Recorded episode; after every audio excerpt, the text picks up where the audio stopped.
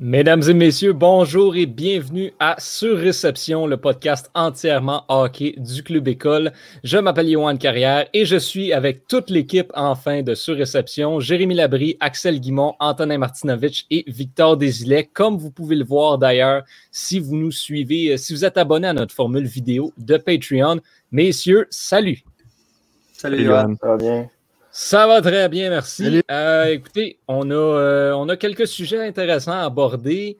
Donc, euh, donc, je rappelle à ceux qui nous écoutent, le, format est un peu différent des podcasts habituels du Club École. On fait simplement juste discuter, donner notre opinion sur l'actualité dans le monde du hockey. Et on va commencer avec, bien sûr, le sujet chaud, les séries éliminatoires qui battent leur plein.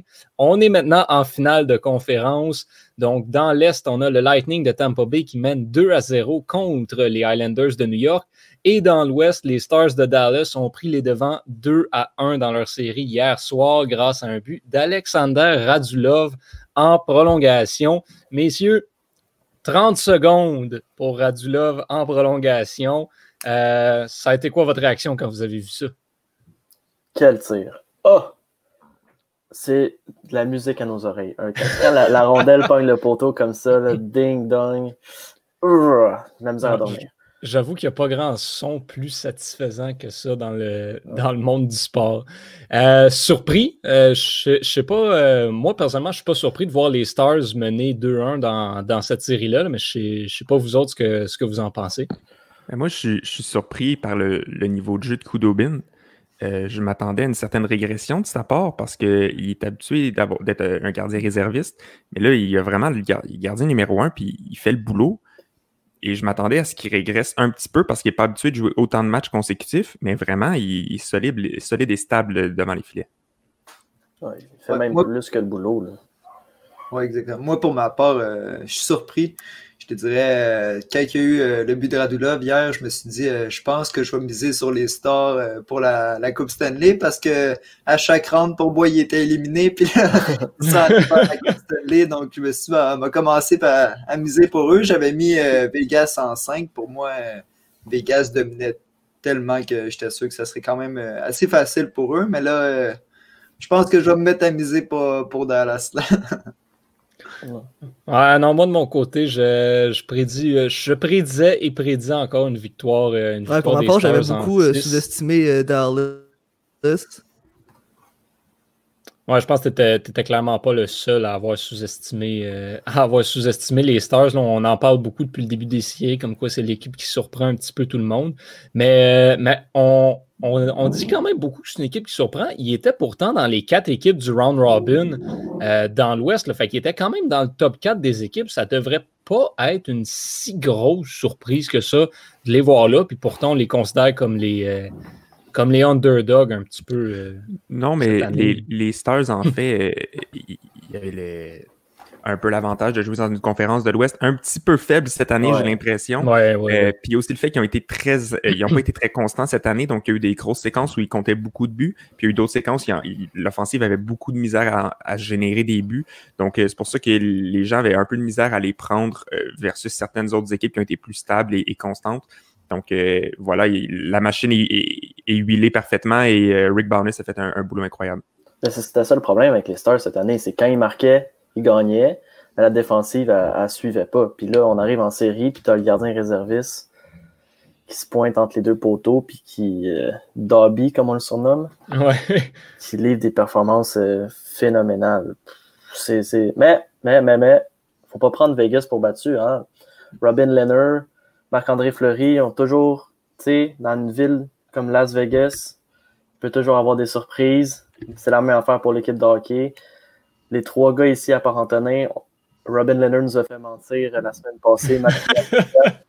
ça, allait pour Marc-André Fleury, puis t'as Robin Leonard qui fait un blanchissage.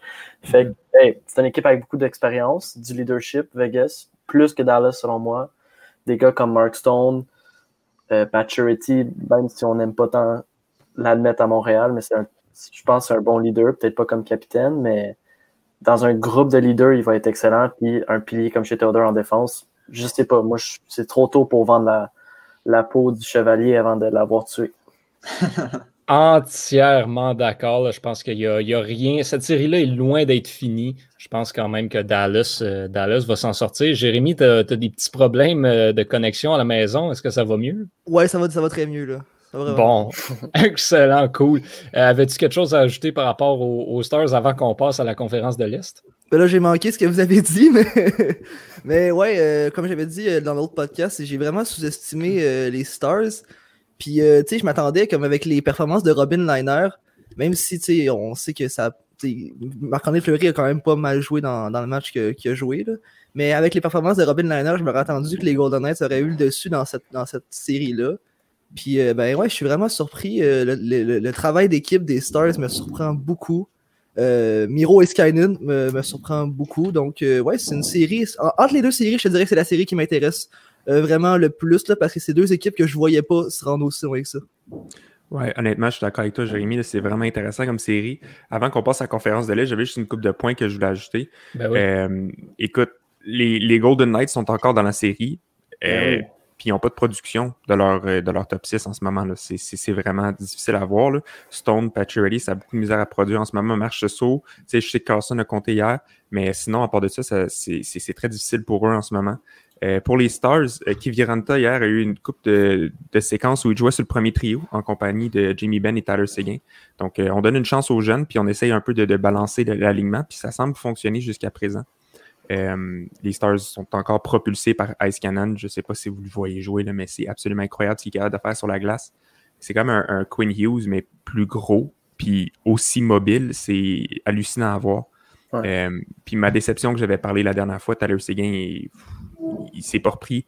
Euh, il y a de la misère à générer de l'offensive. Ça vient plutôt du, de Gorianov, de Hintz, de, Ben. Donc, euh, si c'est bien capable de se mettre en marche, les Stars vont vraiment être dangereux.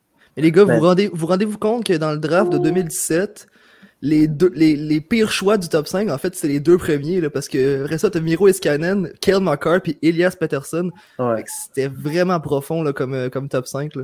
Ce, repêchage-là est assez surprenant. J'écoutais quelque chose justement hier sur ce repêchage-là, puis c'était. C'est absolument incroyable. Si vous aviez en prendre un, les gars, Kale McCarr, Miro Iskanen ou Elias Peterson, vous prenez lequel? Moi, je prends Honnête... Honnêtement, j'irais avec Peterson. Euh, j'irais avec Peterson aussi. Tu sais, les... un, un jeu, je pense pas que tu peux.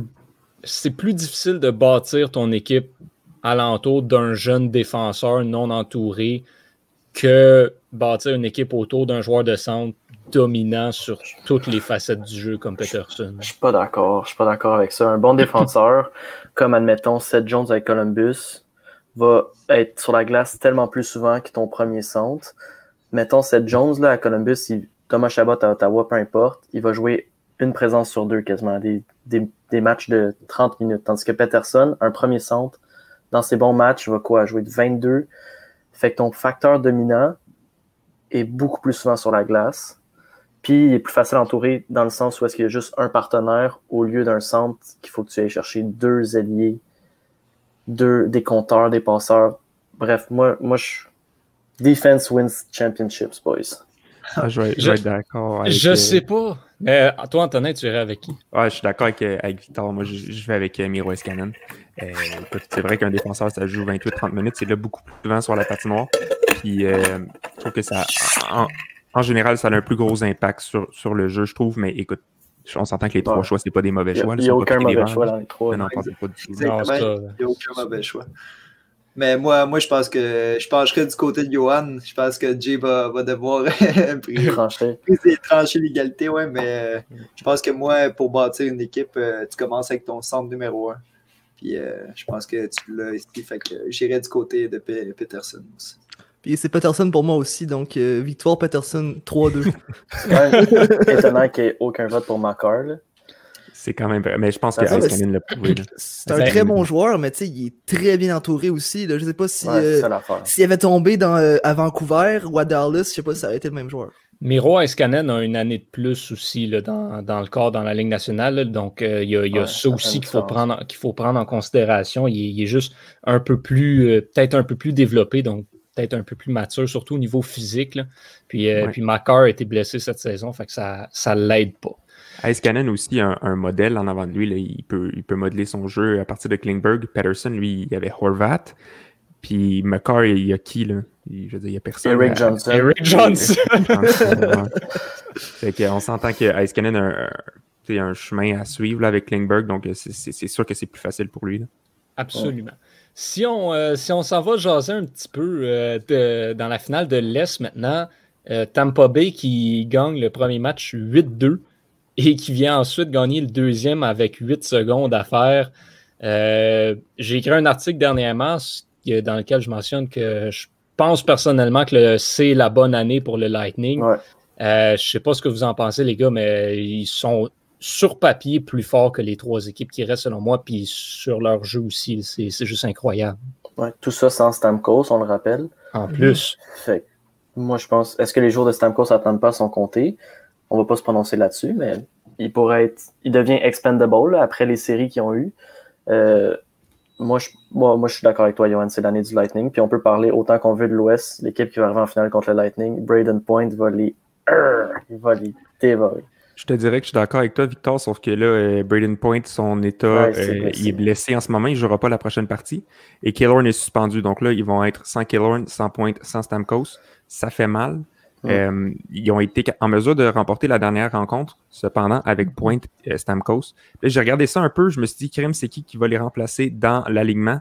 Ça va être Carter Verhage, Mitchell Stevens et sûrement Mathieu Joseph. Donc, tu remplaces ces trois joueurs élites-là par trois joueurs de quatrième trio je veux dire, la Lightning a de la profondeur, mais à un moment donné, ça commence à faire mal. Ouais. on va voir ce que ça va donner.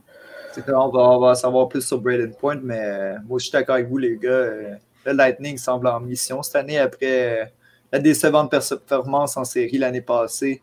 je pense qu'ils ont un seul objectif. Puis aussi, il faut qu'ils gagnent cette année. Là, sont, avec le cap salarial, ils vont avoir de la misère là, à signer tout le monde. Victor en a parlé. S'ils gagnent cette année, est-ce qu'ils vont penser à se départir de Stamkos? Je pense que Julien Brisebois va devoir l'envisager. Est-ce que ça va se faire ou non, ça, je ne sais pas. Et on Sergachev à signer. Mm -hmm. qui va. C'est des grosses augmentations. Mais c'est parce qu'en plus, Stamkos, c'est pas la première. Il se blesse souvent.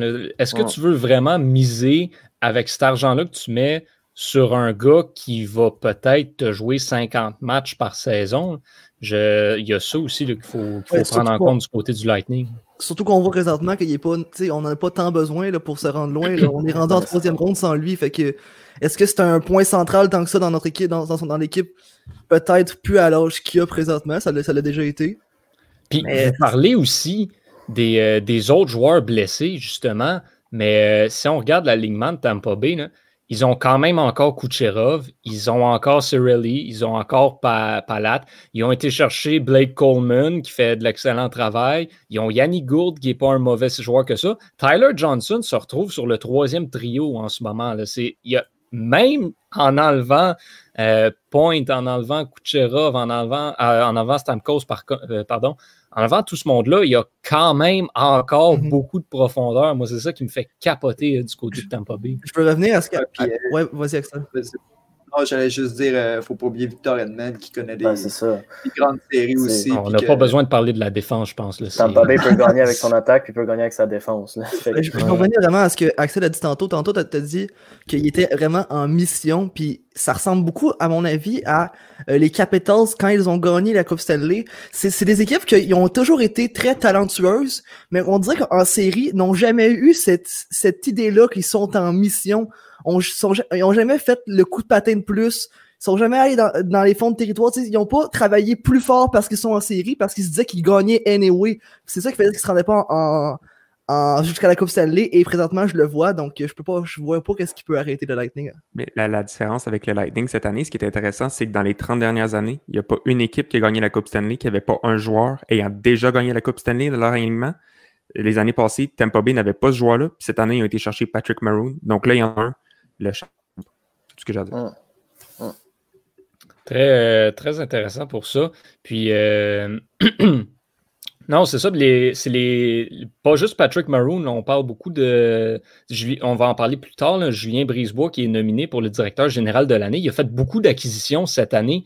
Euh, qui ont vraiment permis à, Tampa Bay d'aller chercher cette, euh, profondeur-là. Blake Coleman, Barkley Goudreau. Bon, est-ce que Barkley Goudreau valait vraiment un choix de premier tour? Là, euh, on ne le sait pas, mais bref, il permet d'amener une certaine profondeur. Il y a, peut-être une signature aussi un peu plus sous le radar, mais Zach Bogosian en défense, c'est pas, pas un mauvais joueur, ça apporte de la stabilité, ça apporte de la profondeur. Je pense que c'est tous ces, toutes ces ajouts-là à la formation. aussi. Beaucoup aidé. Kevin Shattenkirk aussi. Absolument. J'aimerais parler à l'effet de, de, Goodrow. Euh, j'ai lu ton article, puis c'est vrai que oui, ils ont donné un choix de première ronde, sauf que quand tu regardes vraiment les modalités de l'échange, euh, les Sharks ont donné un choix de troisième ronde en retour, ce qui fait en sorte que ça va être peut-être euh, le 63e, 64e au total. Puis Tampa Bay donne quoi, le 30, 31e? Donc tu descends de 30 positions dans, le repêchage. tu vas chercher ben, un joueur de troisième trio qui est payé 900 000 pour une autre année ensuite. C'est une excellente acquisition. Exactement, exactement. Ça, ça, ça, je suis totalement d'accord avec toi. Euh, donc, si on, ça fait un peu le tour du portrait des séries. La prédiction de, du club de surréception, c'est quoi? C'est une finale Dallas-Tampa Bay? Euh, moi, je dirais Vegas-Tampa Bay. Ça, c'est la Moi aussi. Moi, je vais avec Dallas-Tampa Bay. Je vais aller avec Dallas-Tampa Bay aussi. Là. Je vais même aller plus loin, dire Dallas en 6, Tampa Bay en 5, puis en finale, Tampa Bay en 6. Wow. Intéressant. Moi, je vais avec euh, Détroit contre Los Angeles. Dans 4 ans, peut-être. même pas. Ah. Même dans 4 ans. Dans 4 ans, peut-être que Moritz Sider va gagner le Norris, mais. On verra. Go, sans go. De 3 en série, je sais pas. Heureusement, c'est des équipes, peut-être euh, Los Angeles, ça va être différent, là, mais genre, c'est des équipes qui n'ont pas nécessairement des super banques d'espoir, même s'ils sont mauvaises depuis un bon bout. Là. Los Angeles, ils, vont. Los Angeles, sont, sont stack. C'est deux équipes. Los Angeles a une bonne banque d'espoir, puis ils vont rajouter, selon moi, probablement Quinton Byfield au repêchage. Là, ça, ça t'aide en maudit, ça. Mm. Si, on, euh, si on passe à un autre gros sujet en ce moment, messieurs, euh, les trophées. Donc, euh, c'est généralement une belle partie intéressante à suivre dans, dans la saison morte, là, en raison des circonstances qu'on connaît tous. On n'a pas un grand gala où ils sont tous annoncés. On les annonce un à la fois, donc un par jour. Et euh, on a ça depuis, euh, depuis, euh, depuis à peu près une semaine maintenant qu'on annonce les, gagnants des trophées. Donc, on va, ben, si vous voulez bien, on va passer à travers un peu la liste. Je sais qu'Antoinette en avait déjà parlé un petit peu, mais là, avec certains gagnants qui ont été annoncés, puis on va peut-être pouvoir se prononcer aussi sur ceux qui n'ont pas encore été annoncés. si on commence avec le, le, premier qui a été annoncé, c'est le King Clancy. Donc, euh, c'est un trophée, euh, c'est peut-être un petit peu nébuleux pour le, commun des mortels, ce que ce trophée-là représente. En gros, euh, c'est un trophée qui est remis à la personne qui, représente le plus, qui, qui, fait preuve de leadership tant sur le, sur le jeu qu'en dehors, donc qui est, qui est, un bon modèle pour l'équipe et pour la communauté aussi, parce que cette, cette personne-là doit avoir fait une certaine implication dans sa communauté locale c'était Matt Dumba, Henrik Lundqvist et Piquet Souban qui étaient, euh, qui étaient les nominés pour ce trophée-là. Matt Dumba qui l'a remporté, je pense qu'il n'y avait aucun doute que, ça allait être lui qui allait, qui allait remporter ce trophée-là, surtout avec son implication au niveau de la, Hockey Diversity Alliance euh, et, tout ce qu'il a fait comme effort justement pour le, mouvement Black Lives Matter. Euh, Evander Kane, avec tout ce qui vient de tout ce qui vient de sortir, bon, quand on a sorti les nominations, Evander Kane n'avait pas encore parlé, mais, euh, mais selon vous, est-ce qu'Evander Kane serait un candidat qui mériterait peut-être ce trophée-là? Au point où on en est. Certainement. Certainement, je trouve que son implication euh, par rapport au Hockey Diversity Alliance, euh, surtout avec le mouvement Black Lives Matter, euh, c'est quelqu'un qui n'a pas la langue dans sa poche et qui ne se gêne pas de parler des, sujets qui sont importants. Donc, certainement, il aurait, je trouve qu'il aurait mérité sa nomination. Ben, on a vu hier dans le match Kansas City contre les Texans que les joueurs des, deux équipes se sont tenus les bras sur, le milieu du terrain et se sont fait bouer par les partisans. Beaucoup de gens disent qu'on ne devrait pas mixer politique comme enjeux sociaux et sport, parce que les gens qui payent les billets pour regarder du sport, ils veulent justement un échappatoire. Ce que je trouve qui est un peu. Ben, je ne veux pas trop rentrer là-dedans, là, mais je pense que ça c'est bien que les athlètes utilisent la plateforme, leur, euh, leur espèce d'influence sur la société pour parler des enjeux qui sont graves. Evander Kane, Matt Dumba, dire, rendu là, on a donné un trophée, mais c'est tout un mouvement qu'on doit honorer. Là, fait que respect à, la Ligue nationale. Pour ça. Et Victor, je pense que les gens ont une, relation difficile avec l'argent, puis il y a beaucoup qui pensent que quand tu as de l'argent, tu peux pas nécessairement participer à la société, ce qui est complètement stupide. ces gens-là peuvent voter, peuvent participer à la politique. Je veux dire, ça va les toucher à ben, eux aussi. Fait que je sais pas pourquoi il faudrait qu'eux ils parlent pas, pendant que toi tu peux aller voter pour qui tu veux, là, tu sais. Ouais, mais les Américains, surtout, là, c'est, sont, ils ont un peu un visage à deux faces dans le, dans le sens où, ah, les, les athlètes ne peuvent parler de sport, mais en, en, même temps, ils vont élire un président euh, en Ronald Reagan qui était un acteur, puis Trump qui, qui faisait partie d'une télé-réalité. Donc, euh, je veux dire, décidez-vous à un moment donné, c'est soit tu peux parler de politique, soit tu peux pas en parler. mais c'est un peu. Puis ça a montré surtout les, les, les, les, les bouts hier durant le match de Kansas City, ça a montré que c'était jamais à propos du drapeau, c'était juste à propos de, du mouvement. Là. Je veux dire, ils n'ont mm-hmm. pas mis de genoux à terre, ils n'ont pas manqué de respect à l'antenne. À l'antenne nationale. Ouais, est-ce que, ouais, est que j'ai de la misère, mais ouais, donc il n'y a pas eu de genou qui a été mis à terre, donc c'était vraiment juste, ça, ça, ça, ça l'a mis en lumière beaucoup de choses. Mm. C'est un peu spécial, on a vu la même chose au soccer, euh, les spectateurs qui ont eu euh, les équipes. Euh, FC Dallas. FC Dallas. Ouais, je pense que c'est ça. Nashville aussi. Ouais. c'est ça. Donc, euh, exactement, là, 100%, je, suis d'accord avec tous les points que vous amenez. Là. Si, euh, si on passe avec le, Bill Masterton, donc le, joueur qui est le meilleur exemple de persévérance et d'esprit sportif, ainsi que son, son dévouement au hockey, et qui, euh, donc, dans le fond, celui qui persévère le plus ou qui généralement passe à travers une période difficile et qui réussit à surpasser, encore une fois, quelqu'un qui fait probablement l'unanimité, Bobby Ryan, qui est allé remporter ce ce, trophée-là. On connaît, il a, quitté la Ligue pour, euh, pour aller suivre le programme, euh, programme de désintoxication. Il, euh, il, y avait un, il avait un certain problème de, consommation d'alcool. Il est revenu, il a compté un tour du chapeau là, dans, son match en, revenant. C'est une belle scène à voir. Je pense qu'il n'y a personne vraiment qui va, qui va contredire la, victoire de Bobby Ryan, même si on avait Oscar Lindblom qui, qui, a combattu un cancer. On en parlait un petit peu avant l'émission. C'est probablement plus les médecins que Oscar Lindbaum lui-même qu'on doit, qu'on doit féliciter dans ce, dans ce cas-là, tandis que Bobby Ryan avait vraiment plus de contrôle sur sa situation. Oui, je suis, entièrement d'accord. Moi, j'ai aucun problème à ce que Bobby Ryan euh, reçoive le trophée. Ouais, je pense que c'est un trophée aussi qui n'a pas nécessairement euh, matière à débat. Je veux dire, c'est c'est la persévérance, c'est la personne en tant que telle, c'est pas le joueur de hockey, donc euh, je ne sais pas pourquoi je débattrai là-dessus. Là. Non, c'est ça, je pense que tu Exactement. Bon point. Euh, un trophée quand même assez important que j'ai très hâte d'entendre ton point de vue, Antonin, là-dessus. Le Jack Adams, donc remis à l'entraîneur de l'année, c'est Bruce Cassidy des Bruins de Boston qui l'a euh, emporté. Ta, première réaction, Antonin, c'est quoi? Ça a été de la déception. Euh, je pense pas que Bruce Cassidy le méritait plus qu'un autre.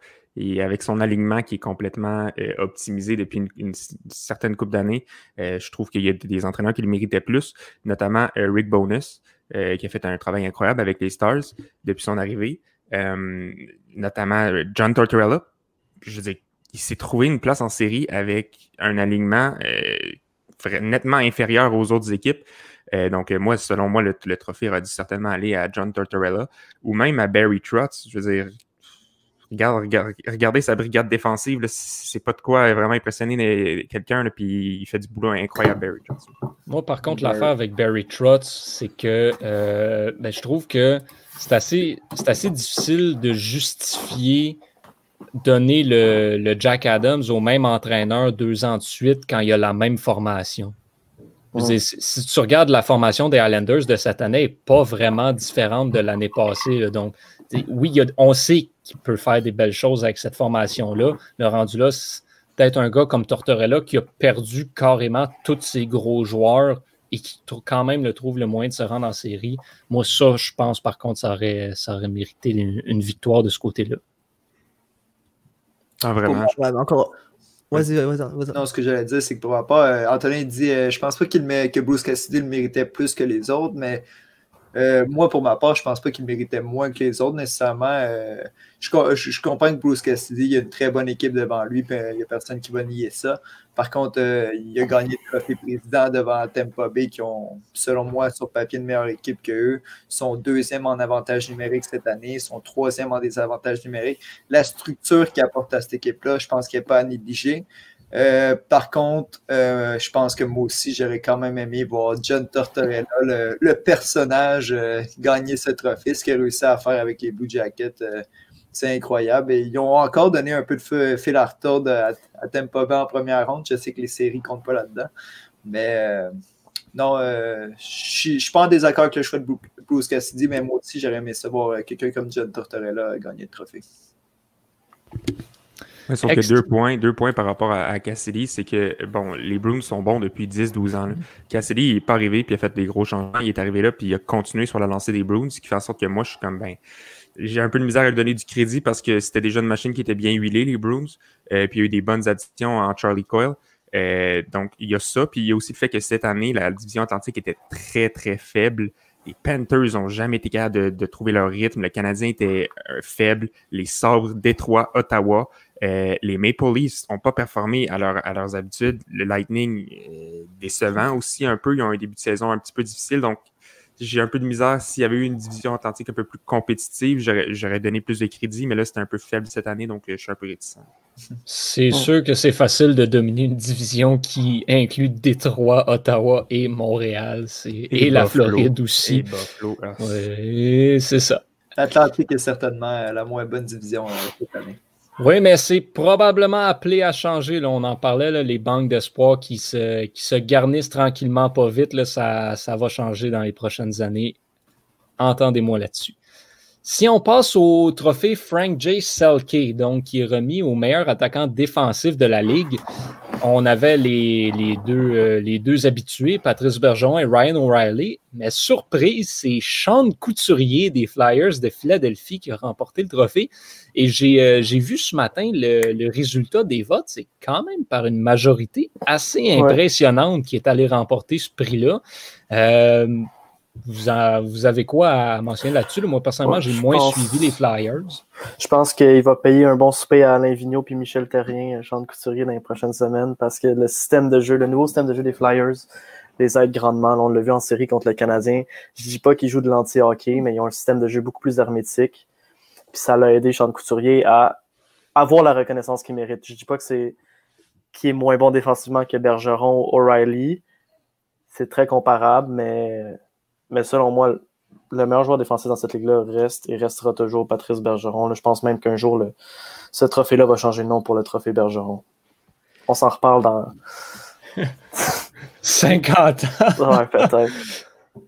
Mais, ouais, mais tu, tu, penses euh, à, Couturier, euh, à Bergeron, puis à, à Ryan O'Reilly? Tu parles du système de jeu des Flyers? Il y a beaucoup plus. Euh, le système de jeu défensif et le jeu défensif de Couturier a beaucoup plus aidé les Flyers que les équipes comme Boston puis les Blues qui ont fini au top de leur, de leur, euh, de leur division. Là. Fait que, à mon avis, c'était temps que, que, que, Couturier gagne le Selkie. Ça fait un bout qu'il aurait dû le gagner. Puis là, en plus, avec le système de jeu, c'est rendu comme un peu.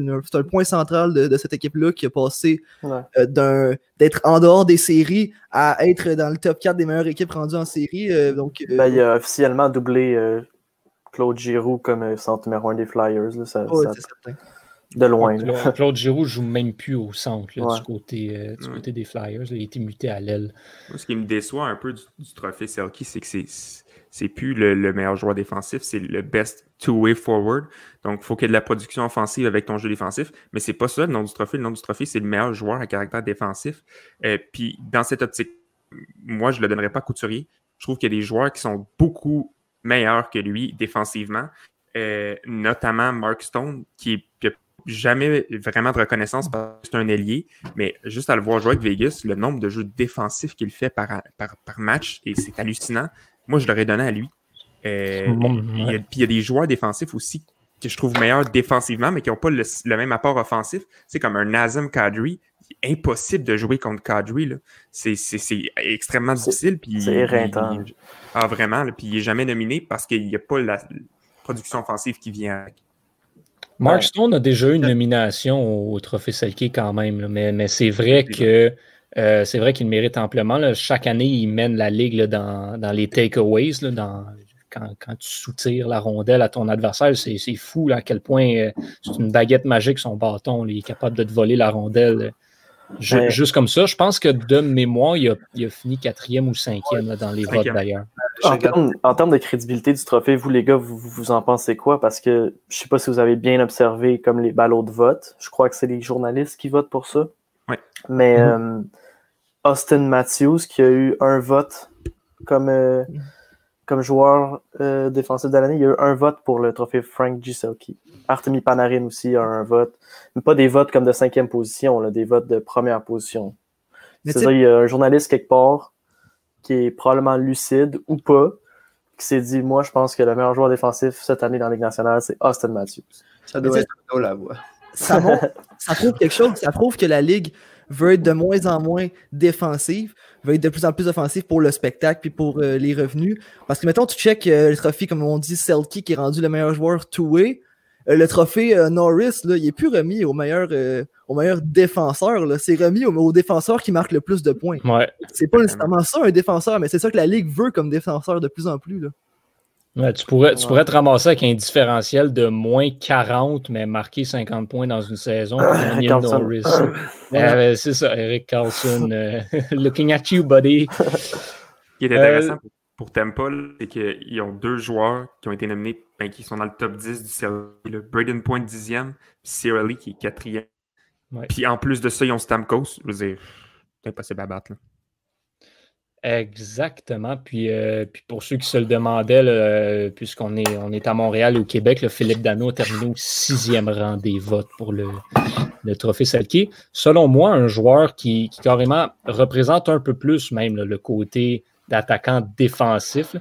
Il y a eu une bonne saison offensive cette année, mais je pense déjà Philippe Dano est un peu plus le genre de joueur là, à qui on- ce trophée-là était remis à l'origine. Il Si je me affronte. souviens, il y a eu euh, un vote comme numéro un aussi. Ouais. Il y a eu plusieurs numéros 2 et 3, mais je pense qu'il y a eu un vote en tant que numéro 1 pour le Il affronte le premier trio adverse pas mal chaque soir. Même quand Claude Julien a le dernier changement, il va le mettre contre euh, Ouais. les gros canons adverses. Fait que, Si on ça. enchaîne avec euh, le prix du directeur général de l'année, on a nos nominés Julien Brisebois du Lightning de Tampa Bay, dont on a fait l'éloge du travail un peu plus tôt, mais on a aussi Lou Lamoriello avec les Islanders de New York et Jim Neal des Stars de Dallas. Euh, y a-tu vraiment une compétition euh, cette année pour le, DG de l'année? Moi, je suis surpris personnellement de ne pas retrouver le, DG des Hurricanes. Euh, bon, c'est sûr que son équipe n'a pas fait long feu en série, mais, euh, mais quand même, avec toutes les acquisitions qu'il était en mesure d'aller faire la date limite des transactions, je m'attendais peut-être à le trouver, surtout en avant, en tout cas, de, de Lou Lamoriello, là, qui je ne considère pas fait euh, tant de, tant de moves que ça, surtout pas durant la saison morte, en tout cas. Je ne sais pas ce que vous en pensez, mais tant qu'à moi, Julien Brisebois l'emporte facilement. Surtout si on pense que Julien Brisebois, il est là depuis longtemps, puis avec euh, Steve Eisenman, il a bâti cette équipe-là. Là. Quand il est parti, je pense qu'il était avec le Canadien dans le temps. Quand il est parti du Canadien, puis il est allé travailler là, c'est dans le temps que l'équipe était dans, les fonds, dans les bas fonds du classement, puis il a vraiment remonté cette équipe-là en, repêchant très bien, puis en allant chercher les joueurs clés. Donc euh, Julien Brisebois, il gagnerait, mais pour son travail depuis plusieurs années. Exactement. Moi, euh, un oublié aussi, ça serait Jeff Gorton euh, des Rangers de New York. Je sais que les Rangers n'ont pas participé aux séries, rien, mais est-ce qu'il a réussi à faire une. S'il n'y avait pas eu le coronavirus, euh, les Rangers étaient tellement sur une lancée qu'on ne sait jamais, il aurait peut-être pu euh, se faire une place en série. Et euh, je trouve que ce ce qu'il a réussi à faire en faisant une reconstruction en quoi? Deux ans, trois ans, complètement refaire l'équipe. euh, il a été chercher des très gros noms aussi, dont Arthur Pernaren et Jacob Trouba de Winnipeg. Donc, je pense que c'est un oubli aussi. Par contre, moi aussi, j'y vais avec Julien Brisebois. Je pense que c'est clair, euh, net et évident. Moi, ce qui Je me pense pas dérange un, un peu, par exemple, euh, des, des Rangers, c'est que depuis euh, certains nombres d'années, ce qu'ils leur méthode, c'est d'acheter un championnat. là. Ça fonctionne pas. Mais je veux dire, c'est- pratiquement ça. là. Dès qu'il y a un gros nom à signer sur la liste des agents libres, il se retrouve automatiquement là, à New York. Là, euh, Artemi Panarin, Rick Nash, euh, Jacob Trouba, ils sont tous allés là. Puis Ça, m'énerve un peu comme façon de fonctionner. C'est ça, c'est l'histoire de la franchise. hein. Ça Ben, c'est la, c'est la façon de penser de New York tout court. là. Regardez les Yankees au baseball, c'est juste ça qu'ils font, là, acheter les championnats, acheter les gros joueurs. Mais, euh, mais tu mentionnais là, le- les Rangers qui auraient pu faire les séries. Je pense pas que les partisans des Rangers, par contre, vont se plaindre d'avoir manqué les séries cette année, considérant le résultat à la loterie du repêchage. Non, ça c'est. Mais donc, euh, donc c'est ça, il n'y a, personne non plus qui veut, euh, je sais pas, qui, qui, aurait quelque chose à dire sur le travail de Jim Neal à Dallas ou la Moriello euh, avec les Highlanders. Moi, il y a le travail de, de, un, de un, un GM que j'ai particulièrement aimé au, cours de la dernière année, c'est le travail de Jim Benning à, Vancouver. Il a fait un move un peu bold, je pense, en donnant un choix de, de premier tour pour aller chercher JT Miller, mais je pense qu'il n'y a personne aujourd'hui qui regarde ce singe-là puis qui va se dire que c'est un mauvais échange pour les, les Canucks. Euh, quand ils sont arrivés à la date limite des transactions, euh, ça aurait été facile pour lui d'être vendeur parce qu'il y avait plusieurs joueurs blessés dans l'alignement, comme Tanev, il y avait Brock Besser qui était blessé. C'était pas clair est-ce que cette équipe-là va faire les séries? la course était très serrée dans l'Ouest. Fait il a fait confiance à son noyau. Son noyau est très jeune aussi. Moi, j'aime les, j'aime les, directeurs généraux qui font confiance à un noyau de joueurs jeunes, qui mm-hmm. décident de les entourer. Il a décidé de faire un, move un peu simple en allant chercher Toffoli, qui est un bon pari à prendre. Euh, est-ce que ça a été donné un, bon prospect comme Tyler Madden pour ça? Est-ce que ça a été le choix judicieux. Moi, je pense que c'est des échanges qu'il faut être prêt à faire. Tyler Madden n'a rien prouvé dans la Ligue nationale. C'est un peu comme quand un Canadien avait échangé Sébastien Kohlberg pour Thomas Vanek. Tout le monde faisait comme moi, oh, c'est un bon espoir. Kohlberg, il a fait quoi, là, tandis que Vanek nous a amené le plus loin en série qu'on a vu dans les dix dernières années. Fait moi, j'ai bien aimé son travail. C'est sûr aussi qu'il n'y a pas nécessairement beaucoup de, de, de, excusez-moi l'anglicisme, mais des assets. c'est un peu facile aussi pour pour Julien Brisebois dans, le sens où est-ce il a quand même il quand même donné ses deux choix de première ronde pour les prochaines années. Euh, il a fait des signatures à rabais. C'est oui, c'est bon. Mais c'est facile d'attrayer, selon moi, des, agents libres à, Tampa Bay. Tu as, les taxes sont basses, euh, il fait beau, c'est la belle vie là-bas. J'adore le travail de Julien Brisebois, mais il n'est pas si loin des autres DG, selon moi, que, vous le dites. Non, c'est vrai, tu as raison. Puis pour revenir sur Jim Benning, je pense que ce qui, le, ce qui rabaisse un petit peu, par contre, c'est la situation avec euh, le cap salarial des, de Vancouver en ce moment qui est assez désastreuse. Euh, on parle, oui, le JT Miller, c'est une excellente transaction. Euh, Tyler Toffoli aussi. Tyler Myers à 6 millions, par contre, je pense qu'il regrette un petit peu, un petit peu celle-là. Il y a des décisions qui ont été prises auparavant, qui ont été un peu. Bon, on en a parlé beaucoup des défenseurs. Maintenant, c'est le temps de se prononcer, messieurs. Trophée Calder, c'est Quinn Hughes ou Kale McCarr? Quinn Hughes. Quinn Hughes aussi. Écoute, il n'y a certainement pas de mauvaise réponse, mais moi aussi, j'irai avec Hughes. bon, ben, je vais te dire Kel McCarr dans ce, dans, euh, dans ce cas-là, de mon côté. Non, euh, non c'est une blague. Je pense que vraiment, moi aussi, au, début de l'année, on, on, aurait tous dit Kel McCarr, je pense. Mais là, euh, Quinn Hughes, Quinn Hughes est passé, passé à un autre niveau vers la fin, de vers la deuxième moitié de la saison. Mais je pense que si on pense aux deux avantages numériques les plus dangereux, clairement, c'est euh, Colorado et peut-être Vancouver, en tout cas dans mon livre à moi. Puis c'est pas, pas, pas fou. Ces deux powerplays-là sont, sont leadés par des jeunes défenseurs de, de 20 ans, 21 ans. Quinn ou Fait il n'y a pas de mauvaise réponse, mais, mais je trouve que ouais, Quinn est moins bien entouré que, que McKinnon. Puis il est mhm. plus beau à voir jouer. Je l'aime, j'aime le voir le patiner. C'est gracieux.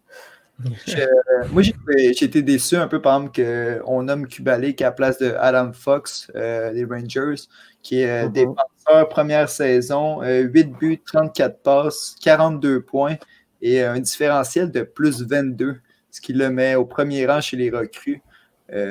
pour moi, il aurait eu sa place pour être nominé. C'est sûr, je pense que c'était en accord que tout le monde le savait, mais j'aurais aimé voir Adam Fox à la place de Kubalik. Il y en a qui parlaient aussi beaucoup de Elvis Merzlikins à Columbus, qui n'a pas été nominé non plus pour, pour le Calder. Je pense que Kubalik n'est pas un mauvais choix, mais peu importe qui ça aurait été, euh, qui aurait reçu la nomination, c'est vraiment une course à deux depuis le début de la saison, ce trophée-là. Mhm. Oui, vraiment.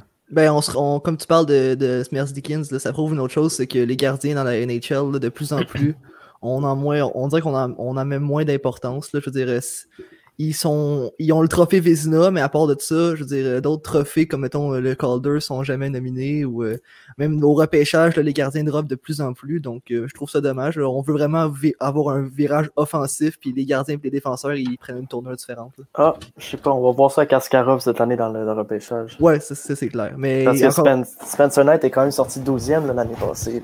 Encore là, on compare à Carey Price qui a été repêché 5e, puis lui, ça se peut qu'il drop en bas du top 15. Là.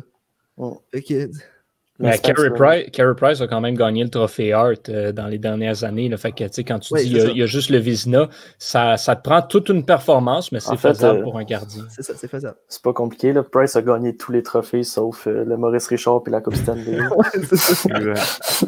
et c'est pour ça que les fans l'aiment pas. ouais, c'est ça. Il compte pas de but puis il gagne pas la Coupe. Oh. Pourri.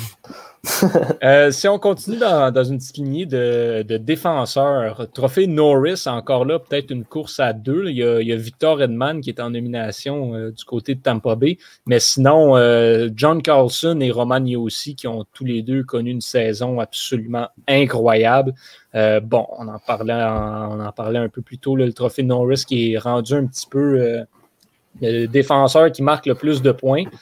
Moi, honnêtement, j'aimerais ça et je pense que Roman a aussi le mérite plus que John Carlson. Justement, il est un petit peu plus, un petit peu plus défensif, un petit peu meilleur dans les deux sens. C'est un joueur que j'aime beaucoup, mais moi, je le donnerais à Roman aussi, ce trophée-là. Ben, ouais, ouais, moi aussi. Moi, je pense que je pense ma prédiction, c'est que Carlson va le gagner, malheureusement. Mais qu'il y a aussi. On peut, on peut faire le, le test, là, les gars. Là moi, j'ai déjà eu cette discussion-là après quelques boissons maltées avec mes chums, mais si vous alliez à choisir deux défenseurs dans la Ligue nationale pour bâtir votre franchise, ça serait lesquels? Puis euh, ben là, dans le temps, c'était il y a deux ans, fait qu'il n'y avait pas les, les Icecanen, Makar et euh, Quinn Hughes de ce monde. Mais moi, ma réponse, ça avait été Romagnosi puis Seth Jones. Je sais pas ce que vous en pensez. Je pense que vous emmenez des bons points, euh, les gars. Puis euh, aussi. Euh, moi aussi, je passerais mon choix, mais John Carlson qui a plus qu'un point par match cette saison-ci pour un défenseur. c'est incroyable. D'après moi, c'est lui qui va le gagner. Justement, on en parlait un peu plus tôt. c'est remis maintenant depuis quelques années au défenseur qui fait le plus de points. Donc, je vois pas comment que Carlson pourrait ne pas gagner cette année. Mais quand, quand tu checkes, mettons, pour lui aussi, je checké vite vite, puis euh, les Prédateurs, ils sont cinquièmes de la ligue. Que, en fait, ils sont les cinquièmes pires en, termes de buts accordés. Et il aussi a quand même terminé avec plus 41. donc, euh, si on veut, on veut montrer que, que la NHL n'est pas seulement une, ligue euh, d'offensive, le, bon choix, ce serait Romani aussi, parce que Romani aussi, parce que c'est vraiment le défenseur dans la gang. Uh-huh. Vraiment, pour répondre à, ton interrogation, Victor, moi j'irais avec Adam Pellick et Craig Rivet pour mes euh, pour, sans, sans, blague, euh, j'irais, je pense, avec euh, Victor Hedman et Quinn Hughes. Hmm. Moi, je, prends, moi, je prendrais définitivement Romagno aussi là, pour deux défenseurs. Romagno aussi est, selon moi, le meilleur défenseur dans la Ligue nationale de hockey en ce moment, sans aucun doute. Victor Hedman, pas loin derrière. Est-ce que je le prendrais ou est-ce que j'irais pencher pour un jeune, euh, histoire d'avoir peut-être un gaucher, un droitier, j'irais peut-être avec Kel Macar pour, euh, pour, compléter ça. Avoir Macar, il aussi, je pense que ça pourrait faire quelque chose d'intéressant. Je vous dis, les gars, vous dormez sur cette jambe, vous dormez. Tellement bon ce genre. C'est un excellent choix. C'est un excellent choix. Est-ce qu'il y a un mauvais choix? Honnêtement, je ne le sais pas. Seth Jones mérite amplement un trophée Norris, ça je te l'accorde selon moi, en ce moment, Roman est aussi le meilleur défenseur. Puis après ça, ben, Seth, Jones, euh, Seth Jones est assurément un top 5 dans la ligue. Jones et Werenski, c'est une des Le plus beau duo. Le plus beau. Oh. Vraiment. Avec Weber Charrot, honnêtement, là, genre, je, Weber pour, pour genre, je, sais, je, sais que vous pensez que, attends, attends, je sais que vous pensez que je niaise, là, mais à 5 contre 5 cette année, il n'y a pas un duo de défenseurs ayant joué plus de 600 minutes qui ont un meilleur Corsi, qui ont dominé plus le contrôle des tirs. Euh, la rondelle de la rondelle, euh, des tirs sur le but, des tirs ratés. Il n'y a pas deux défenseurs qui ont joué ensemble plus que 600 minutes qui ont été meilleurs que Weber et Charrot. La seule façon de considérer Weber et Charrot comme, les meilleurs, comme le meilleur duo de défense de la ligue, c'est justement ça. C'est en train de checker les maudites statistiques avancées. Come on, sérieux. Non, non, non. C'est vraiment... que le trio de Dano est le meilleur à 55, mais c'est-tu le premier trio que tu prends pour bâtir ton équipe? Non. C'est pour ça que je ne prendrais pas Sherrod et Weber comme deux défenseurs. C'est pour ça que j'aurais avec d'autres. Non, mais Warrenski et Seth Jones, ça me donne des vibes de. J'étais même pas né, là, mais Larry Robinson puis Denis Savard. Ah, certainement. Un big Savard. tree, là. Toi, toi, je pense que tu parles de Serge Savard. Euh, Serge Savard, excusez-moi. Hey, Il y en a trop des Savard, là. Monsieur Asante. Mais Au moins, j'ai pas dit Marc Savard, là. Euh, Ouais. Il est bon, euh, d'ailleurs. Hein? Marc Savard, il joue plus.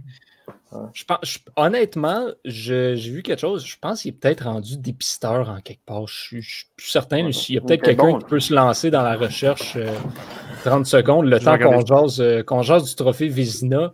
Connor Hellebuck, Ouais, Ma- Il était assistant Ouais, mais- avec les Blues en 2019-2020. Ça m'étonne que ce gars-là peut encore réfléchir, là. Je veux dire, au nom Ouais. de quoi l'attaquer. hey, hey, wow, wow, wow. Les couteaux vol bas comme les coups de Matt Cook. Ouais, c'est ça. C'est ça. Euh, trophée Vizina, Connor Hellebuck des, Hellebuck des Jets, Rask de Boston et Vasilevski du Lightning. Euh, moi, de mon côté, on en a déjà parlé un peu. C'est Hellebuck à 100 000 à l'heure. Je ne sais pas, Ouais. vous, ce que vous avez, euh, ce que vous avez qui gagne, selon vous, dans ce trophée-là. là. Je sais pas si c'est la saison écourtée, mais on dirait que les, les, les, les choix sont comme pas tant discutables. Moi aussi, je vais pour Helle- Hellebuck, Johan. Il a juste été trop bon cette année. C'est difficile de passer à côté. Surtout quand tu regardes l'équipe qui est en avant de lui. Je dis, on a passé s- 10 minutes à parler de Tampa Bay tantôt, puis à quel point ils ont une équipe incroyable, puis une défense incroyable en avant de Vasilevski. Euh, Rask, même chose. Une excellente équipe en avant de lui, une excellente défense aussi. Winnipeg Je- avait une défense absolument détruite cette année. là. Je Ouais, à part Joshua Morrissey, là, ça vole pour euh, Josh Morrissey, Neil Pionk, c'est Nathan très bon, Beaulieu, Dimitri mais- Kulikov. Nathan Beaulieu sur la C'est pas des gens paire. reconnus pour euh, leur bataille dans le fond de, de la patinoire, hein, dans, dans les coins de patinoire. Mais tu sais, on l'a vu là, pour Boston, là, tout euh, qui, est- qui est peut-être pas si nécessaire que ça, là, avec. euh, Yaroslav Alak aurait pu jouer la saison au complet, à mon, à mon, à mon avis, avec cette équipe-là. là. C'est vrai que quand, quand tu as un excellent backup comme Alex, ce qui n'est pas du tout le cas là, pour, euh, pour Hellebuck, puis même Vasilevski là, aussi, qui, sur qui on se fie énormément à Tampa Bay pour, euh, pour jouer la majorité des matchs, c'est sûr que ça aide à, à gonfler tes stats quand tu as plus de repos. Mhm. Ça aurait été plus difficile pour Boston avec Alak, je pense pas. Mais quand il y a la pression du gardien numéro un, j'ai l'impression qu'il y a vraiment de la misère à, à venir euh, faire de bonnes performances. Tandis que quand que il y a quelqu'un à côté de lui, c'est là que il- le meilleur sort de lui. là. Mais euh, moi aussi, j'irais avec euh, le gardien de Winnipeg. Je pense qu'avec la défensive que, de cette année, euh, ils n'ont pas le choix. On semble avoir, euh, avoir perdu légèrement Antonin, mais euh, Non, en fait, euh, je cherchais ce que Marc Savard fait. Euh, il a été euh, assistant coach pour euh, les Blues de Saint-Louis et euh, récemment, donc le 4 septembre 2020, euh, il s'est retiré de la situation avec les Blues. Donc euh, en ce moment, c'est pas ce qu'il fait. Hmm. Eh bien, intéressant. Donc, euh, à suivre dans le dossier euh, Marc Savard. Mais euh, Antonin, Le pour dossier toi, Marc Savard. ouais. pour toi, pour toi, Antonin, c'est Connor Hellebuck qui mérite le Vézina? Euh, certainement, oui. Avec la défensive des, des Jets, je vois pas, euh, je vois pas qui, qui d'autre pourrait l'avoir. J'aurais aimé ça que Jacob Markstrom soit nominé. Malheureusement, il- ça n'a pas été le cas. Mais euh, ouais, sinon, euh, moi aussi, je vais avec euh, Hellebuck. Absolument. Sur réception, le podcast où tout le monde est d'accord. Là, par contre, je pense qu'on va peut-être avoir des, des différences d'opinion. Trophée Hart, on, on va finir avec celui-là parce que c'est les mêmes nominés pour le, pour le Ted Lindsay, puis c'est pratiquement le même trophée. Euh, donc, le joueur le plus utile à son équipe, le joueur de l'année, est-ce que c'est Dreisaitl, McKinnon ou Panarin? Panarin. Déjà, on va avoir une différence d'opinion, je pense. Euh, McKinnon. McKinnon aussi. Moi aussi, euh, moi aussi, je vais y aller avec, euh, avec Nathan McKinnon. là, il est définitivement euh, trop, Mais c'est- trop fort. Je pas, je Ah, c'est un cheval de bataille. suis pas impartial là-dessus parce que c'est mon joueur préféré. là. Ce ce gars-là est simplement exceptionnel à mes yeux. là. Ouais. Il est très bon. Je suis d'accord avec toi. Moi aussi, McKinnon, c'est mon joueur préféré en ce moment dans la ligue. Mais Panarin, euh, ce qu'il a fait cette année, 95 points, si je ne me trompe pas, euh, pendant que, euh, j'oublie son nom, le centre des Rangers euh, était blessé. Zibanejad, c'est exactement. Ouais. Euh, pendant qu'il était blessé, Panarin il a continué sur sa lancée. Il n'a jamais arrêté. Euh, puis euh, son équipe euh, était en reconstruction, justement. Puis ce que- ce qu'il a fait pour moi, j'irai avec lui pour euh, le trophée Hart cette année. Mais on s'entend que McKinnon. euh, McKinnon est très bon, mais tu sais, je- le nombre de joueurs à Colorado cette année qui ont eu des saisons euh, incroyables. Jonas Donskoy, Burakovsky, même Kadri euh, paraissait incroyable en série. Euh, c'est serré entre les deux. Sûr que vous avez le clan McKinnon, vous avez un bon argument dans le sens où est-ce que le seul match des séries où est-ce que McKinnon n'a pas fait de points, ça a été la Game 7 contre Dallas, puis on finit par perdre. Il suffisait que McKinnon fasse un point, puis ça, ça, démontre à quel point c'est le, c'est le noyau, puis plus que le noyau de cette équipe-là. Mais par définition, le trophée Hart le plus utile à son équipe, les Rangers n'auraient même pas été dans les play-in si c'était pas de Panarin. Ce qu'il a fait cette année, c'est incroyable. Il méritait plus que le, le 11 le 11.7, 11.8 millions qu'il fait. Puis ça, c'est difficile à dire dans le monde du hockey. Ben, c'est ça, j'aurais aimé voir, mettons, McKinnon euh, euh, être blessé pendant une longue période, voir ce que son équipe aurait fait. C'est des, des, joueurs comme, mhm. comme lui que ils rendent tellement leurs leur coéquipiers bons que tu te dis, bon, mais leurs coéquipiers sont juste bons, puis lui, il fait rien dans l'équipe, là, mais genre, peut-être ben, qu'on sait pas, on sait pas si ces joueurs-là auraient été aussi bons sans McKinnon autour de lui ou avec l'équipe dans laquelle ils sont. Tu sais, Rantanen puis Landeskog, à côté de, de Chris Kreider puis de Ryan Strom, je pense que c'est une petite réponse à cette question-là. Là. Ouais, mais Mika Banejad a connu une excellente saison par contre. Aussi. Il faut pas, faut pas négliger ça. de... pour les buts. C'est ça, il ne faut pas négliger de, ce côté-là non plus. Puis, moi, je ne sais pas. Oui, Artemi Panarin est probablement le joueur qui a été le plus utile à son équipe. Si on se fie carrément juste là-dessus, euh, peut-être qu'il mériterait peut-être un petit peu plus que McKinnon. Les Rangers ont quand même pas fait les séries. Colorado a fait les séries. Les Rangers l'ont pas fait. Moi, j'ai un peu de misère à, avec ça, oui, bon, Connor McDavid l'a remporté, même si les Oilers n'avaient pas fait les séries, mais je pense que lui est tout simplement sur une autre planète. D'ailleurs, c'est pour ça que, selon moi, on ne peut pas donner le, trophée Hart à Leon Dreisaitl. Quand tu as Connor McDavid avec toi, c'est assez difficile. Euh. Mais ils ont joué séparés une partie de l'année aussi. Je veux dire, ils faisaient des points, ils étaient ensemble en, avantage numérique, mais souvent, souvent, McDavid était un, Dreisaitl était deux. Ben, ils ont quand même joué souvent ensemble sur le même trio. Ils ont joué ensemble sur l'avantage numérique, puis ils sont ensemble en prolongation à 3 contre 3. Parce que si on enlève Idol des Oilers, ils ont encore McDavid. Si on enlève euh, Panarin des Rangers, ils ont encore Zibanejad, ils ont encore Kako, ils ont encore Lafrenière qui s'en vient. Donc, j'ai l'impression que McKinnon est beaucoup plus important à l'avalanche que Panarin. Mais je sais pas, en fait, c'est vraiment égal. Mais McKinnon, je m'excuse. Il faudrait, faudrait, voir, faudrait voir les, les, équipes dans la chambre. Parce que, tu sais, il y a des joueurs comme, comme McDavid, que ces gars-là, juste d'être présents dans la chambre, c'est tellement des leaders que ils rendent l'équipe meilleure. Ou c'est la même chose, mettons, pour Sidney Crosby. J'aimerais ça voir McKinnon dans la chambre s'il a un impact plus que les autres, puis me baser peut-être plus là-dessus aussi. Ben, je pense que Joe Sakic a fait un très bon travail avec l'Avalanche, mais si on prend une perspective de recul, puis on, on se parle aujourd'hui, on est le 11 septembre, 2019, puis on se dit, OK, la saison va bientôt commencer. Où est-ce que vous mettez, classez-moi l'Avalanche, les Oilers, puis euh, les Rangers en ordre, puis personne ne va mettre euh, l'Avalanche derrière les autres équipes, puis personne ne va mettre les Rangers premiers. comme les Rangers, on s'attendait à une saison de marde, on s'attendait à un autre lottery pick, euh, puis l'Avalanche, il était avant le début de la saison contender. Fait. Ben, ils l'ont eu leur lottery pick. ouais, ouais, finalement. Mais je sais pas, moi, c'est serré, c'est serré. C'est plus serré que, que d'autres euh, prix qu'on a remis tantôt. Mais... Je, vais, je vais aller d'une prédiction, puis euh, ben, vous, me direz euh, si vous me suivez là-dedans. le Hart va aller à McKinnon, le Ted Lindsay va aller à Panarin. Le Ted Lindsay, par définition, c'est quoi exactement? C'est la même chose, c'est le, meilleur joueur, mais voté par les autres joueurs. Par ses pairs. Moi, je, moi, je dirais l'inverse. Hart à ben, Panarin, Ted Lindsay à McKinnon c'est le leader entre les deux qui va gagner le, voté par les joueurs. Là. Et je sais pas c'est quel le leader entre les deux. Il faudrait voir vraiment Panarin s'il y a un impact dans la chambre. C'est pas, pas, pas seulement voté par les autres joueurs de son équipe, c'est l'association la, des joueurs au complet. oui, je sais, je sais, je sais, je sais. C'est bon. Euh, bon, ben, ça fait le tour un, petit peu des trophées. Il y en a quelques-uns que j'ai délaissés de côté. Je ne pense pas que ça vaut la peine de discuter du trophée Marc Messier, surtout qu'il n'y a aucun finaliste qui a été annoncé encore pour ce trophée-là. Euh, avant de terminer, on va, revenir un petit peu sur nos discussions de la semaine dernière. Avec toute la situation qui entoure le Canadien de Montréal. Là, les dernières rumeurs qu'on entend, surtout avec les propos d'Eliott Friedman hier, ce serait qu'on pourrait voir Philippe Dano partir et non Max Domi. Est-ce que ça voudrait dire que Max Domi aurait accepté d'aller jouer à l'aile? Et ben, selon vous, si c'est Philippe Dano qui part, qu'est-ce qu'on met dans le package? Et qu'est-ce qu'on va chercher? C'est quoi le retour qu'on peut obtenir pour Philippe Dano? Ben, si Dano part, à mon avis, c'est parce que c'est McDomi qui va aller au centre à ta place. Ouais, deuxième, troisième C'est ça.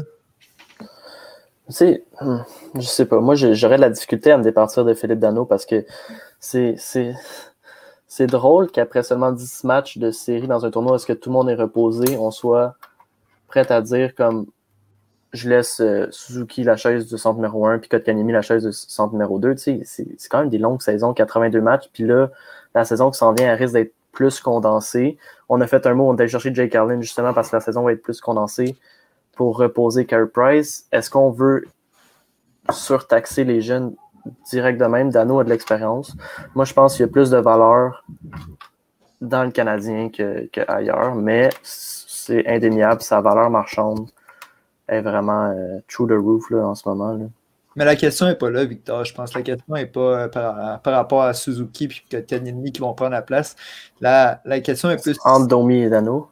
Non, moi je pense plus c'est si Dano euh, veut signer à Montréal, qui est à un prix trop cher pour Marc Bergevin, ben Dano a beaucoup plus de valeur aujourd'hui parce qu'il reste un an à son contrat. Mais c'est sûr que dans le meilleur des mondes, je suis sûr que Marc Bergevin veut garder Philippe Dano. Moi, je pense que Dano est capable de demander les mêmes termes que Kevin Hayes a eu à Philadelphie avec les stats qu'il a mis. Là, 7 ans, 50 millions. Est-ce qu'on est prêt à donner ça à Dano? Moi, je suis pas prêt à donner un contrat à Kevin. Moi, je maintiens à dire que Kevin Hayes ne mérite pas le contrat qu'il a eu. Je veux dire, tant qu'à moi, c'est inconcevable de payer un troisième centre 7 millions de dollars. C'est Alain, Vigneault, qui a eu ce prix-là, Kevin Hayes. Alain Vigneault le voulait dans son équipe. Puis, euh, ouais. À cause des Rangers. Il, est bien gentil d'anneau, mais en haut de 6 millions, euh, j'ai un peu de misère avec ça. En haut de 5.5, c'est ah. vraiment payé cher. Même, 6 millions, c'est cher pour un gars qui, qui va jouer sur le troisième centre au plus tard l'année prochaine. Parce oui, ok, peut-être qu'on ne veut pas brûler Kotkaniemi et Suzuki en les faisant jouer 1 et 2, Reste qu'il n'y en a pas un des deux là, qui a sa place sur le troisième trio. C'est des centres 1 et 2 maintenant. si on veut continuer à les développer comme il faut, il faut qu'ils jouent sur la première et, et la deuxième ligne, quitte à ce qu'ils s'alternent durant la saison. Mais tant qu'à moi, ce serait une perte de temps d'en mettre un des deux sur le, sur le troisième trio avec Armia et Lekonen. Parce que ma, règle d'or, moi, comment je fonctionne pour les contrats, c'est un, peu, euh, un peu de base, là, mais je fonctionne comme ça. C'est si tu fais 10 points, tu as 1 million. Puis on y va comme ça. Fait que tu fais 90 points, moi, je serais prêt à te donner un 9 millions. C'est pour ça que j'ai pas de problème avec ce que McDavid, Panarin, McKinnon, ils fassent un peu plus, même si McKinnon a un contrat un peu plus faible. C'est pour ça que j'ai de la misère avec le contrat de Jeff Skinner. 9 millions pour un gars qui va te donner 65-70 points. J'ai un peu de misère avec ça. Hum côté défenseur, tu marches comment? Côté défenseur, j'ai pas vraiment de règles. Euh, je sais juste que si, si joue sur ta top paire, tu peux le payer plus que 8 millions. Si dans ton top 4, tu ne payes pas ça plus que 8 uh-huh. millions. Donc, ta, technique donc Ben Sherrod pourrait être payé 9 millions. ben Sherrod, je donnerais 12 millions. Antonin, prochain Bobby ta, ta, technique, ça ferait que Dano, Dano gagnerait 4,7 millions. Fait que tu donnerais 1,3 pour son, son apport défensif. Oui, parce qu'un apport défensif, c'est intangible. Puis, je sais, genre, mais être un bon défensif. Oui, je sais, je sais, je sais qu'il est important, mais j'aurais de la misère à donner plus que 5 millions, plus que 5,2 millions. Je veux dire, oui, tu es bon défensivement, mais si tu donnes pas plus que 45-50 points, tu peux pas jouer plus de minutes que ça, là, on s'entend? C'est ça. Puis il a l'air de penser qu'il peut emmener plus que 50 points. Mais si on regarde euh, depuis trois ans, c'est l'attaquant qui est le plus utilisé chez le Canadien de Montréal et il n'a jamais été plus de 50 points.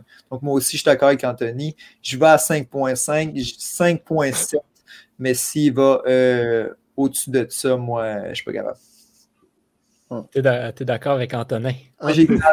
j'ai remarqué, j'ai vu vos pages, j'ai dit, ah, je pense que je me, suis trompé. Antonin, excuse-moi, Antonin. C'est correct, c'est correct avec ça. Puis si on part, euh, la dernière fois, je vous ai demandé, Patrick Laina à Montréal, y croyez-vous? Si on se laisse sur la question, parce que là, c'est beaucoup dans les rumeurs, Taylor Hall à Montréal, y croyez-vous? Non. Mais j'ai vu un tweet un matin, les gars, là, je vais vous le lire. Là. Euh, je vais citer aussi, c'est Con, euh, Connor McKenna, je pense qu'il a tweeté. Ouais, analyste à TSN. Ouais. Fait que lui, il a tweeté There are Arizona, euh, pardon l'anglais, mais je, je, vais le traduire. Là. Les Coyotes, euh, ils sont en train de, de, regarder pour précisément couper à peu près 10 millions dans leur, euh, dans leur payroll. Ils n'ont pas de choix dans les trois premières rondes cette année, pas de choix de première ronde l'année prochaine, et ils ont eu la difficulté à payer des bonus de performance, aux, des bonus de performance et des bonus de contrat aux joueurs euh, dans les derniers mois. Emmenez-les à Québec. Fait que, ouais, non, ben, ça, on peut pas en parler, mais est-ce que le Canadien, avec tout le espace sur la masse salariale, pourrait aller les dépanner? Puis moi, j'y ai pensé un matin vite vite, puis je serais pas contre l'idée peut-être d'aller leur euh, soutirer un Phil Kessel. On veut un ailier qui marque des buts. Est-ce que Phil Kessel avec Suzuki puis Drouin, c'est quelque chose qui pourrait faire du sens selon vous? Là, on spécule, là, mais moi, j'aimerais savoir ça. Moi, je leur envoie Max Domi pour Phil Kessel. À voir, à voir. Moi, pour, euh, je ne prendrais pas Phil Kessel, mais pour venir avec Taylor Hall, est-ce que vous y croyez? Euh, pas vraiment. Mais si Taylor Hall est intéressé à venir à Montréal, on a l'argent pour lui. Euh, c'est sûr que si lui veut venir à Montréal, moi, je, ouais, le, je pense que si... Vas-y, Josh. Ouais, ça fait si Bergerin, Bergerin va faire un grand coup sur le marché des joueurs autonomes, c'est cette année parce que je sais pas si tu avais vu, mais il y a beaucoup d'équipes qui ont eu de la misère au niveau financier avec la pandémie. Ils vont devoir se mettre un plafond interne, c'est-à-dire que genre on a le droit d'aller peut-être à 81 millions, mais on le fera pas parce qu'on veut sauver de l'argent. Fait que si on veut sauver de l'argent, puis le Canadien lui est correct à ce niveau-là, ben il faut qu'il attaque là, vraiment le plus euh, plus euh, agressif que d'habitude. Hmm. Bon, ben. Ça... Le, le, le, problème avec Taylor Hall, juste se terminer là-dessus, ben c'est oui. que c'est un bon joueur, mais il va demander beaucoup plus cher que ce qu'il vaut. Euh, Taylor Hall va demander dans les environs 9 à 10 millions, mais Taylor Hall, là, il vaut 7, 7,5, 8, gros maximum. Co euh, comme tous les agents joueur... libres. Hein? Comme tous les agents libres demandent plus cher que ce qu'ils valent. Ah, oh, vraiment. C'est un, un, un, gros gambling, l'agent libre. Là. Mais je, le, je, le, veux dans mon équipe, mais je ne paierai pas 9 millions. Là, fait que, je veux dire, ça vaut pas la peine rendu là. là. Quand même souvent blessé. C'est oui. je ne paierais pas dans le sens que tu qui à part Taylor Hall à Montréal qui peut prendre la place de cet allié-là? Ça, ça, serait notre meilleur joueur à Montréal. C'est ton meilleur joueur à 9 millions pour, admettons qu'on lui donne 4-5 ans. Moi, moi, je le prends. Ben, Taylor Hall, sur l'aile gauche, après ça, il vient relayer, il, il, fait descendre. Oui, il est meilleur que Drouin et Tatar. Mais là, tu te retrouves avec un de ces deux gars-là sur le troisième trio. Fait que là, si vous voulez pas un centre à 5-6 millions sur le troisième trio, est-ce que vous voulez d'un ailier en Tatar qui est à quoi 4.9 ou Joe ouais. Drouin à 5.5 sur le troisième? Ça crée un autre problème. Tu échanges Tatar, tu vas chercher un équivalent à l'aile droite. Tatar pour Pacioretty. Phil Kessel. Phil Kessel. Bon, ben messieurs, c'est ce qui va faire le tour de, de l'actualité, c'est ce qui va faire le tour de surréception pour ce, cette semaine, pour ce deuxième épisode. Merci messieurs d'avoir participé. Merci à ceux qui nous écoutent à, à, la maison, qui nous écoutent durant la semaine. On vous donne rendez-vous la semaine prochaine pour ce troisième épisode de surréception. Salut à tous.